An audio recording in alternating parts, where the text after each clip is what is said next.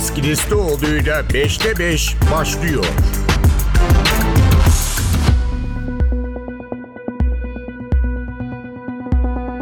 Merhaba, 5'te 5 ile karşınızdayız. Ben Deniz Kilislioğlu.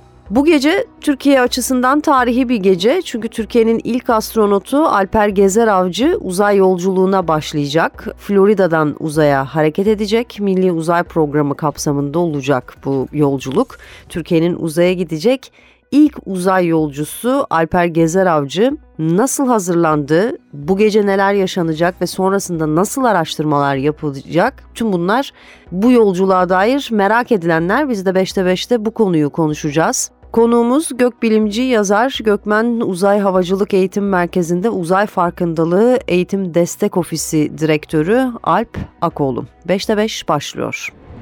5'te 5 Sayın Alp Akoğlu yayınımıza hoş geldiniz. Merhabalar, hoş bulduk. Şimdi önemli bir yolculuk. Alper Gezer Avcı çarşambayı perşembeye bağlayan gece uzaya hareket edecek. Bir kere öncelikle bu seyahatin ya da bu yolculuğun önemini bir konuşmak istiyoruz.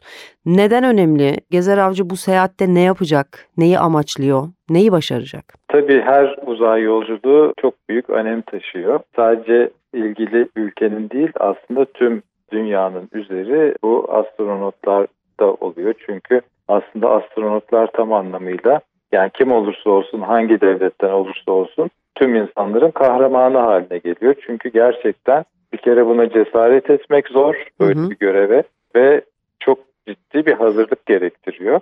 Ve Alper Gezer Avcı özelinde konuşursak da bizim ilk astronotumuz yani hı hı. bir anlamda aslında bir bizim ülkemiz açısından bir tarih yazılıyor. Yeni yani yeni bir başlangıç e, hı hı. olarak düşünebiliriz bunu. İnsanlı uzay yolculuklarının başlangıcı olarak kabul edersek Alper Gezer Avcı'nın bizim için ayrı bir tabii ki önemi var. Bu yolculukta neyi başaracak? Yani ne yapacak? Evet uzaya gidecek ama uzay istasyonuna gidecek ve ne başarmış olacak? Yani evet bizatihi bu yolculuğun kendisi bir başarı ama hani orada ne yapacak dinleyicilerimiz için biraz da onu anlamaya çalışalım. Tabii ki. İsterseniz öncelikle uçuşla ilgili genel bir bilgi Hı-hı. vereyim. Çünkü aslında burada astronotlar tek başlarına aslında hareket etmiyorlar. Hı hı. Bu uçuşta Aksiyon 3 olarak adlandırılan bu görevde toplam 4 astronot yer alıyor. Hı hı. Bunlardan birisi aslında bu uçuşun aynı zamanda kumandanı Michael Lopez Alegria. Hı hı. Çok deneyimli bir NASA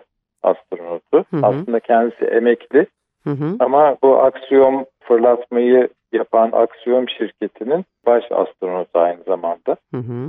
Onun dışında İtalyan Hava Kuvvetleri'nden Walter e, Villadei diye bir astronot yer alıyor. E, o da de, deneyimli bir astronot aslında. Hı hı. Türkiye'den Alper Gezerarcı ve yine İsveç'ten Markus e, Wandt var. Toplam dört hı hı. astronot bu gece Uluslararası Uzay İstasyonu'na çıkacaklar. Bu görevin şöyle bir özelliği var. Belki diğerlerinden biraz ayrıştırılabilecek. Bilimsel araştırmalara ağırlık verilen bir görev olacak. Alper Gezer Avcı toplam 13 tane deney gerçekleştirecek uzay istasyonunda. Hemen hemen diğer ülkeler de aynı sayılarda bilimsel araştırmalar yapacaklar. Bu epey bir yoğun bir çalışma olacak ve bu araştırmalar aslında büyük ölçüde e, insanların uzayda yaşamasına yani yaşamını sürdürmesine ve oradaki e, sağlık durumlarına e, yönelik araştırmalar içeriyor. Hı hı. E, bunun dışında işte malzeme bilimiyle ilgili bazı araştırmalar var. Bu ne demek? E, hatta e, mesela bu özel bir metal tozunun uzayda yakı, e, karbon e, dioksitle yakılmasıyla ilgili bir deney var. Bu şu Hı. anlama geliyor. Karbon dioksit bizim için niye önemli? Çünkü Mars atmosferi karbon dioksitten oluşuyor. Mars ortamında bir yakıt elde edebilir miyiz bu yöntemde? Hmm. İşte raketlerde vesaire hmm. kullanılabilecek gibi bir deney var mesela. Bu Türkiye'den çıkan bir deney. Hmm. E, Türk araştırmacıların oluşturduğu bir deney. Onun dışında bir iki tane daha isterseniz böyle çok kısa örnek vereyim. Hı Mesela vok vokal port diye gene bir deney var. Bu astronotların olası rahatsızlıklarının seslerinden, öksürüklerinden tespit edilebilmesiyle ilgili bir deney mesela. Bu çalışmalarına sanırım burada başlanmıştı ama uzay istasyonunda akıllı saatler kullanılarak mesela bunun takibi yapılacak. Hmm. Onun dışında ortak yapılan bir takım çalışmalar var. Genelde Bu ortak çalışmalarda insan vücudunun yani uzay uçuşlarının insan vücudu üzerindeki etkilerini izlemeye yönelik araştırmalar. Hı hı. Ee, mesela bazı işte kanser ya da bu nörodejeneratif hastalıklar var. Bunlarla ilgili araştırmalar yapılıyor. Hı. Aslında tüm bu araştırmalar tüm insanlığın hem uzaydaki hem de yeryüzündeki geleceğiyle ilgili çok önemli çalışmaları içeriyor. 5'te 5 İkinci sorum o zaman şu olsun. Hazırlık sürecine biraz odaklanalım. Kolay bir süreç değil. Alper Evet. Gezer Avcı'nın Türk Hava Kuvvetleri'nde F-16 pilotu olduğunu biliyoruz.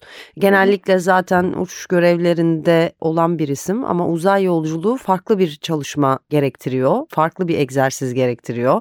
Hatta Evet. şu dakikalarda kendisinin hala karantinada olduğunu biliyoruz.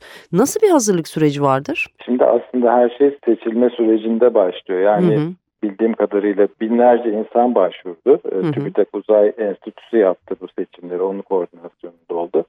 Binlerce insan arasından çıkan kişi oldu Alper Gezer Avcı. Başta bir takım tabii testler yapılıyor. Bunlar hem sağlıkla yani fiziksel sağlıkla ilgili Hı hı. oluyor hem de dayanıklılıkla ilgili oluyor. İşte duyularla ilgili oluyor. Bu göreve uygun mu? Artı bu bilimsel bir görev olduğu için bilimsel altyapısının da buna uygun olması gerekiyor. Hı hı. Alper Gezer Avcı elektronik mühendisi aynı zamanda pilotluğu dışında. Hı hı. O yüzden de tercih e, edilme sebeplerinden birisi de bu muhtemelen. Hı hı. E, onun dışında tabii uzun bir eğit- e, eğitim süreci başlıyor. Hem işte kullanacakları içinde yolculuk edecekleri uzay aracını tanıyorlar, onu kumanda etmeyi öğreniyorlar. Sorunlara karşı hazırlık yapıyorlar. Yani her türlü olası aksilik senaryosuna karşı bunun eğitimini alıyorlar. Bu eğitimler çok çeşitli yerlerde yapıyor. Kimi yeryüzündeki uzay üstlerinde yapılıyor, kimi tropikal adalarda yapılıyor. Hı hı. Böyle çok farklı eğitimler var. Onun dışında mesela SpaceX'e gittiler çünkü SpaceX'in uzay araçları kullanılacak fırlatmada. Evet. Orada bir eğitim süreci oldu. İşte Axiom diye bir şirket bütün bu organizasyonu yapıyor. Orada eğitim süreçleri oluyor. Hı hı. Uzay istasyonu dev bir laboratuvar. Yani bir futbol sahası kadar bir Hı hı. alana yayılıyor Hı hı. e, uzayda. Hı hı. Ve bunun bir kopyası yeryüzünde de var. Bütün bu istasyonu, bütün modülleri öğreniyorlar. Artık yani bir evleri gibi oluyor orası. Hı hı, hı Ve bunu yeryüzündeyken öğreniyorlar ki yukarı çıktıklarında herhangi bir yabancılık yaşamasınlar. Zor bir Son- süreç diye anlıyorum. Tabii Hı hı. yani sonrasında da tabii bir takım dayanıklılık testleri falan yapılıyor. Bunların eğitimleri oluyor. İşte yüksek tabii yer çekimi kuvvetlerine maruz kalıyorlar fırlatma sırasında, iniş sırasında. Bunların hı. eğitimlerini alıyorlar. Tabii bir de karantina süreci var. Bu artık fırlatmanın son yaklaşık iki haftası karantinaya giriyorlar ki e, yukarı, yukarıya herhangi bir hastalık vesaire taşımasınlar. Kendileri hastalanmasın. Burada hani tıbbi olarak e, iyice gözlemlenilsinler ki yukarıdaki yaklaşık iki haftalık görev boyunca herhangi bir rahatsızlık yaşamasınlar. Aslında temelde olay böyle. Özetledim ama yaklaşık iki yıllık bir süreçti bu. 5'te 5 Uzay istasyonundan bahsettiniz. Uluslararası Uzay İstasyonu yerde de bir örneği var dediniz ama yukarıda yeryüzünden 418 kilometre uzaklıkta bir istasyondan bahsediyoruz. Amerikalılar içerisinde çalışıyor. Ruslar var zaman zaman 6 aylık periyotlarla gidiyorlar geliyorlar sanırım. Farklı farklı ülkelerden astronotlar, kozmonotlar var. Ama şunu sorayım yani bir uzay istasyonuna gitmenin önemi nedir? Bunu da belki anlatmak gerekiyor. Şimdi aslında uzay çağı başladığından beri insanlar uzayda deneyim kazanma peşinde. Hı hı. Çünkü sadece dünyanın yörüngesiyle sınırlı kalmayacağız. İşte Ay'a gideceğiz. İlk hedef o. Ondan sonra Mars var. Belki daha küçük hedefler olarak asteroidler gelecek. Ee, niye asteroidler? Bunlar aslında çok önemli maden kaynağı. Hı hı. Bir anlamda bir yarış da var yani bunda.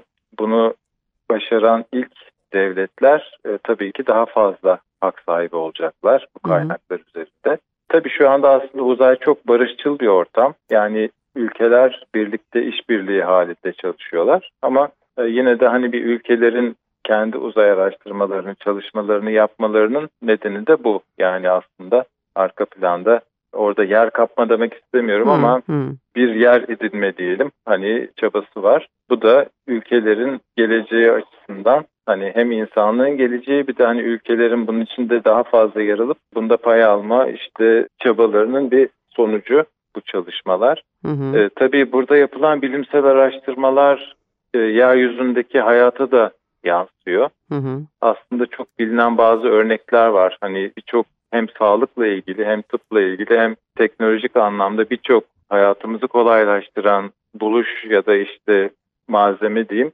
uzay araştırmaları sırasında Hı hı. geliştiriliyor ve bunlar yeryüzünde de kullanılıyor daha sonra. O yüzden aslında hepsi iç içe geçmiş durumda. Yani uzay araştırmalarının günlük yaşama yansıması çok büyük.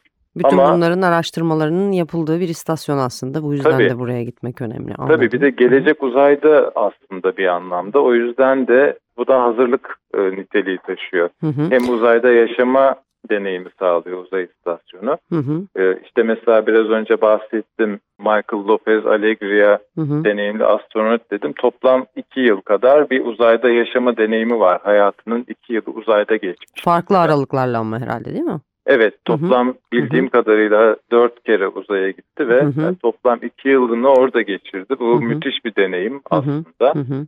Hani bu deneyimler üst üste biriktikçe aslında tüm insanlığın uzayda yaşama deneyimi artıyor. 5'te 5. Dördüncü sorum diğer ülkelerin Türkiye ile kıyaslamasına bakıldığı zaman onlar neredeler biz neredeyiz? Yani böyle biraz kıyaslama yaptığınızda Türkiye bu uzay yolculuğunda nerede duruyor? Şimdi tabii bir uzay yarışı vardı Rusya ile Amerika Birleşik Devletleri arasında. İki ülke e, büyük bir bu işte 1950 yıllarda çok büyük bir hızla uzay çalışmalarına başladı ve sonunda aslında bir anlamda kazanan Rusya oldu. Hı hı. İşte ilk insanı sonra Ay'a Amerika gönderdi. Bundan sonra bir duraklama dönemine geçildi. Çünkü aslında en büyük zorluklar aşılmış oldu. Daha sonra insanlar şeyi anladılar. Hani uzay aslında barışçıl bir ortam olursa hani Hı hı. daha fazla insanlığın yararına olacak ve Uluslararası Uzay İstasyonu'nun da kurulmasıyla birlikte ortak çalışmalar başladı.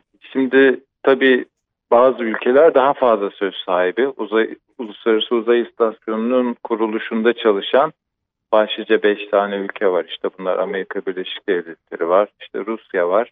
Avrupa Uzay Ajansı var. Birçok ülke içeriyor aslında. Şimdi 5 tane ülke yanlış oldu ama 5 tane uzay ajansı diyeyim ben. Japonya var, bir de Kanada var. Bu ülkeler sürekli orada astronot bulunduruyorlar. Katılımları daha farklı ama şimdi işte Türkiye gibi bu uzayda yer almak isteyen ülkeler de Şimdi özel girişimlerin de yardımıyla bu Aksiyon diye bahsettiğim şirket e, uzaya artık insan gönderebilen bir özel şirket. Bu da bir yenilik aslında bir anlamda. Daha önce sadece devletlerin uzay ajansları işte Amerika Birleşik Devletleri ve Rusya'nın uzay ajansları aracılığıyla gidiliyordu. Şimdi artık özel şirketler de bu işe başladılar. Aksiyon bunlardan birisi. Yani Türkiye'ye gitti. Birçok aslında ülkenin astronotu bugüne kadar uzaya gitme şansı buldu. Yani yanlış hatırlamıyorsam 44 ülkenin Hı hı. astronotu gitti. Yani Türkiye bunun biraz gerisinde kaldı bu anlamda. insanlı uçuşlar anlamında bunu söylüyorum. Hı hı. Ama hiçbir zaman geç değil hani Hı hı. bence. Hı Bir hı. yerden başlamak gerekiyordu. Hı hı. Ee, bu da işte bizim için bir başlangıç. İnsanlı uçuşlar dışında da Türkiye aslında bu uydu yapımı, uydu fırlatması vesaire gibi konularda özellikle askeri sistemlerde tabii birçok ülkenin de önünde bunu da vurgulamamız lazım. 5'te 5. Son sorum da bir kapı açılıyor Türkiye açısından uzay yolculuğu anlamında.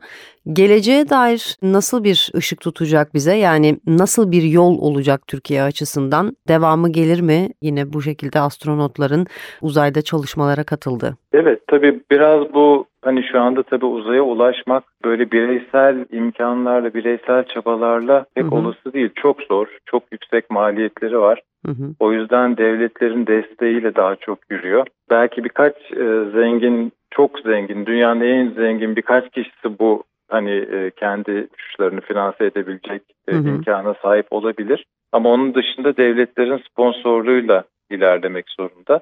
Ama şöyle de bakmak lazım.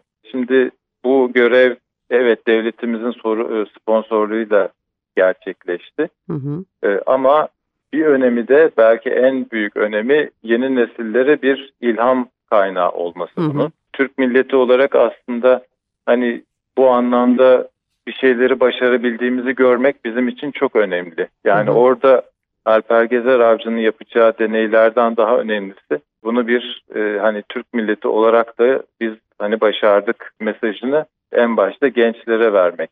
Hı hı. E, bence görevin en büyük şeyi nasıl diyeyim etkisi bu olacak bu Peki. anlamda. Peki çok teşekkür ediyoruz Alp Akoğlu Rica yayınımıza ederim. katıldığınız için, yorumlarınız için, bize bu yolculuğu anlattığınız için. Rica ederim. 5'te 5 bu hafta 5'te 5'te Türkiye'nin uzay yolculuğunu konuştuk. Alper Gezer Avcı'nın uzay yolculuğunu konuştuk. Haftaya yeniden birlikte olacağız. Mikrofonda ben vardım, prodüksiyondaysa Ersin Şişman. Hoşçakalın. Deniz Kilislioğlu'yla 5'te 5 sona erdi. Kaçırdığınız bölümleri NTV Radyo podcast sayfasından dinleyebilirsiniz.